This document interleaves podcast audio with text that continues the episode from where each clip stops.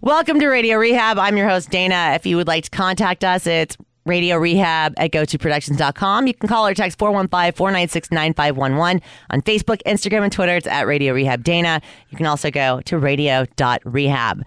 So we're back today with Greg Baldwin, our guest co host for the week. And since it's Wednesday, our topic is Epic Addict Fail. For those of you who don't know what that is, it's when we share lowlights, we like to call them you know, from our drinking and using days and how we learn from that. And the purpose of it is so other people don't feel alone. So let's hear Greg's epic addict fail story. Welcome to Radio Rehab. Here's your host, Dana Keys.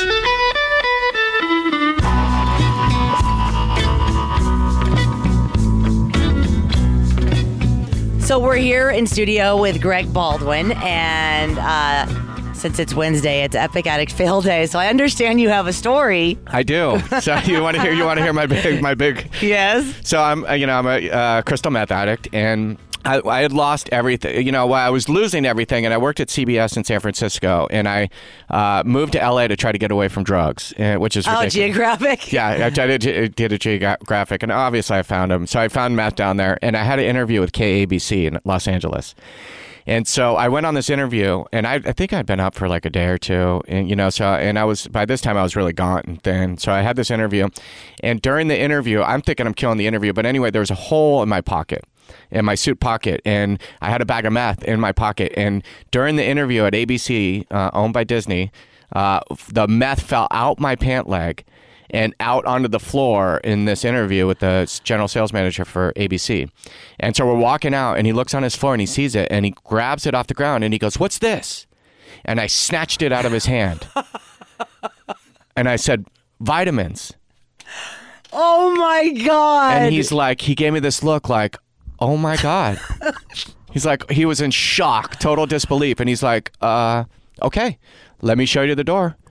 And uh, he escorted me out. They didn't call the cops or anything, but he escorted me out, and uh, I walked out of there, and I was like, "Oh my God, my life's over. My radio career's over. I'm done. I'm done." And uh, I never felt as devastated, you know, at that moment as I did walking out of that building. Oh my God, vitamins. Where do we come up with these things? Yeah. Like, where do we come up with the things we say? It's like, I mean, producer Shar one time called me, uh, and I was just, I think I was getting progressively more inebriated as the conversation. And she's like, dude, have you been doing shots since we've been talking?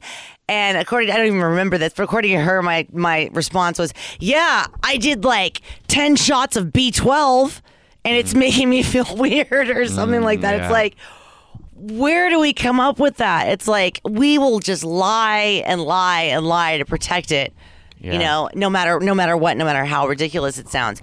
But that I've had many many a time. I still have pants that my old pants have holes in the pockets wow. for when I would stick my crack pipe in there and it was wow. too hot. And I've had many a crack pipe fall out on the ground. Wow. There was another there was another incident that was like life changing for me.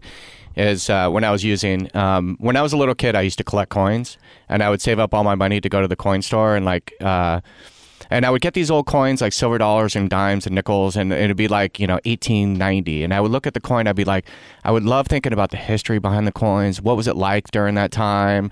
Who held these coins? Where have it? Where's it been? And I was fascinated by old coins. So all my life, I saved up my money, and I would go. You know, when I was a kid, I would uh, uh, go buy coins. Mm. When I my my the parents and grandparents, they would always give give me coins on my for Christmas and my birthday and stuff. So when I was using, I I pawned my coin collection, and I and I I pawned them, so I got a loan against it. My grandma, when she was alive, she saved all of her coins all of her life, and so she died. She left those coins to my mom, and uh, and my mom always said, you know, when we go, we're gonna we're gonna give you these coins, and. Uh, I moved back in with my parents, you know, when I was in the heart of the, you know, right in the middle of my addiction. And I went in my mom's closet and I found my grandma's coins. And I started stealing them 10 to 15 rolls at a time and I went through almost the whole box, about ten thousand dollars worth of coins. And my mom put a string on the box, so if I moved the box, she would know that I that I you know that I was taking them. And I'll never forget when she confronted me. She she said, "You're taking grandma's coins."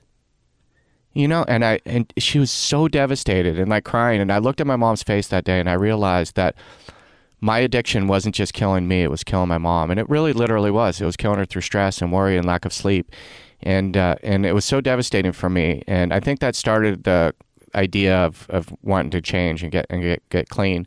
When I got clean and sober, I you know wasn't using anymore. And I would think about those coins and I would have this overwhelming sense of guilt and shame and remorse. And like whenever I thought of those coins I'd be like oh like I hate myself. Like I'm such a loser. And part of my recovery process was to make you know clear up the wreckage of my past.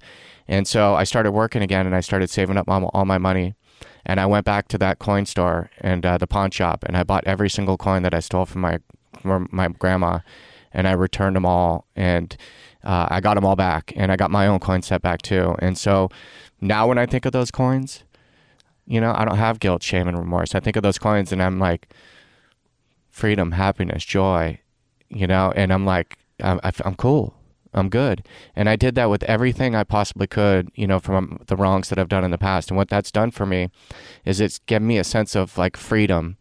Uh, and I don't get like when I get depressed or miserable, it's not over things in the past. It's usually worrying about the future. But I've done that. I've done that with everything I possibly could in my life, and you know, I have this overwhelming, overwhelming sense of like peace now, most of the time, about 80, 90% of the time. And then sometimes I'm miserable, lonely, and depressed. But uh, but that you know that that was probably one of my most profound experiences I've had in recovery. How long did it take you to complete all of that to replenish it? Like how long did it take you to do to get all of the stuff back, like the coins and anything else? Probably a couple years, and there's probably some amends. You know, there's some things that I need to still clean up in the past. Um, that I, I, that haven't become aware to me yet, but uh, but it's an ongoing process. But I'd probably say two years into my recovery is like when I you know, finished most of my, you know, amends. Because I start, I, I still have things that I can't think about. Like uh, there was this ring that was my grandfather's that he gave to me that was amazing. This cool gold with diamonds in it, like manly Frank Sinatra looking ring. And I pawned that. And the thing that broke my heart, well, it's not the thing that broke my heart the most, but it was just to add insult to injury. One of the bills they gave me was a fake 50 so, oh my god, I know. I not only did I completely get robbed of of what that ring was actually worth because it was worth a lot. Yeah. Um, is that one? Of, I couldn't even use one of the bills to get drugs. Wow. It was, you know what I mean? It was like a fake. I was so mad.